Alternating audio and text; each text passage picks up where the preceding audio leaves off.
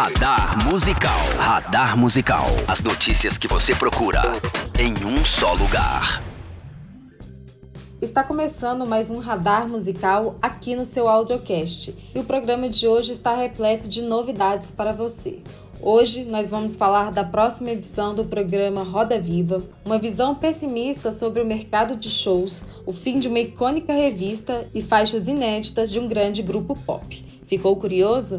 Então fique ligado aqui que explicarei tudo logo após a vinheta. Radar Musical. O rapper Emicida será o próximo convidado do Roda Viva, o tradicional programa de entrevistas exibido pela TV Cultura. Conhecido por receber nomes do meio político, econômico e educacional, o programa sempre abriu espaços para personalidades da cultura, recebendo nomes como Caetano Veloso, Gilberto Gil e Elza Soares, só para citar alguns. Apesar disso, a presença de Emicida no programa pode ser encarada como um marco, já que nos mais de 30 anos do Roda Viva, apenas um nome do rap nacional figurou entre os convidados, com a participação de Mano Brown dos Racionais MCs em 2007. Neste ano, o Roda Viva teve entre seus convidados nomes como Lobão, Drauzio Varela, o youtuber Felipe Neto, o biólogo Atila Yamarino e o músico Ney Lopes. O programa com o Emicida vai ao ar na próxima segunda-feira, dia 27 de julho. Radar Musical. Uma das mais tradicionais publicações sobre música chegou ao fim. A revista Kill não será mais impressa. Quase 45 anos após o seu surgimento, a revista britânica, que ganhou alcance global e leitores em diversas partes do mundo, terá sua edição derradeira chegando às bancas no fim deste mês. No entanto, a edição será uma retrospectiva, relembrando momentos marcantes da revista ao longo das décadas. De acordo com o editor Ted Kessler, o fim da Kill é uma consequência da pandemia causada pelo novo coronavírus, e com isso, a revista segue o caminho de outras publicações musicais pelo mundo que encerraram as suas edições impressas. Criada em 1986, a revista tinha como foco mainstream e um público adulto, algo que não era abordado pelas revistas britânicas da época, que eram voltadas para a cena independente ou para determinados segmentos musicais. Logo, a revista conquistou excelentes números de venda e se tornou referência no mercado. Nos últimos anos, os hábitos de consumo da população mudaram e ainda assim a Kill se manteve relevante no mercado, ainda que as vendas tenham caído consideravelmente. Até o momento, não se sabe se a Kill continuará ativa de forma digital ou quais serão os seus próximos passos no mercado. O certo é que, se isso for um fim definitivo, a revista fará muita falta. Radar Musical. Chegou aquele momento em que o nosso editor faz um resumo das coisas que foram ao ar no audiograma nos últimos dias. Hoje tem novidade para os amantes de trilhas sonoras de games, não é mesmo, John Pereira? Pois é, Ana, relembramos algumas trilhas sonoras de games antigos em nosso site e essa é só uma das novidades que apareceram por lá nos últimos dias. Mas antes de falar de tudo isso, quero saber se você já se tornou nosso apoiador. Então fique por dentro da nossa campanha no Apoia-se, onde você pode se tornar o nosso assinante. A partir de R$ reais mensais você já contribui com o audiograma e nos ajuda a manter o site no ar e produzindo ainda mais conteúdos em diversas plataformas. Para mais informações, basta acessar apoia.se audiograma. Mas vamos às novidades e, para começar, tem uma bela resenha da Bárbara Monteiro para o Hate for Sale, novo álbum do Pretenders. O trabalho saiu na última sexta e a banda liderada por Chrissy Hine surpreende com uma diversidade que vai do punk ao dub com direito a baladas românticas. Além de vários clipes e notícias dos últimos dias, você encontra por lá também um texto sobre a banda Molodóis. A Julia Tetzlaff te convidou para uma viagem psicodélica ao som da banda paulista na coluna New Música.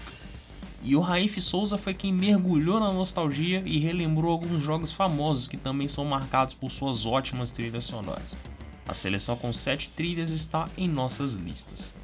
Já aqui no Audiocast, além do New Music Friday com as principais novidades musicais da última semana, tivemos uma verdadeira sessão de descarrego no Ouço Que Eu Digo, onde o Ed, o Lucas e eu falamos abertamente sobre aquelas coisas do rock que nós amamos odiar.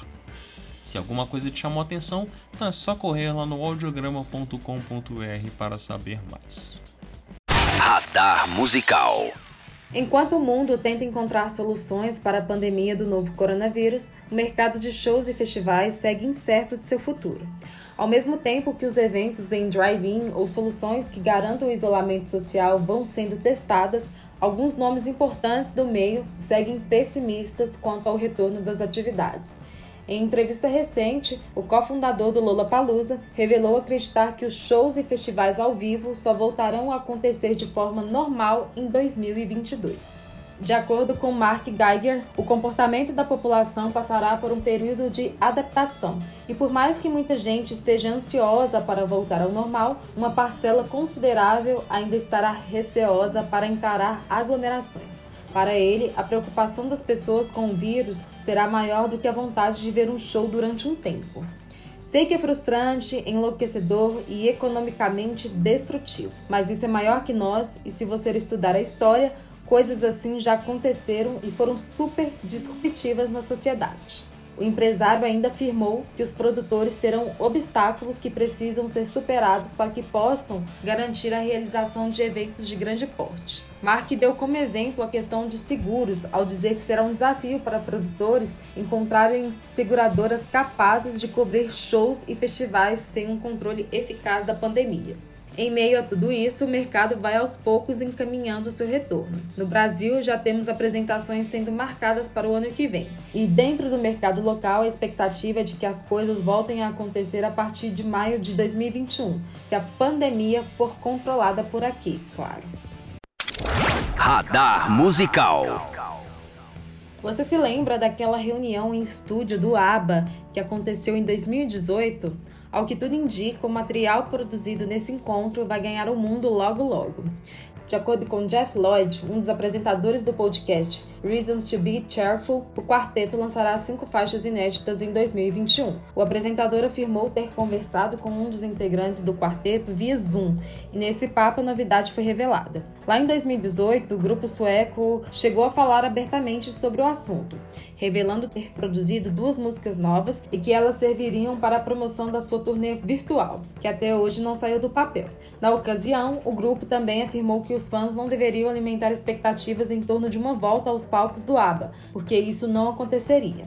De lá para cá, o quarteto parece ter trabalhado em mais faixas, e segundo Lloyd, o plano inicial era de que essas músicas saíssem ainda em 2020, mas a pandemia acabou forçando o adiamento. Vale lembrar que esse encontro em estúdio marcou a primeira reunião do ABBA desde a sua separação, ocorrida em 1983. O último registro do quarteto foi o álbum The Visitors, que saiu em 1981. Para os fãs, resta aguardar por mais novidades. Radar Musical Agora que eu sei que você ficou com Dancing Queen na cabeça após a última notícia, o radar musical desta semana vai chegando ao fim.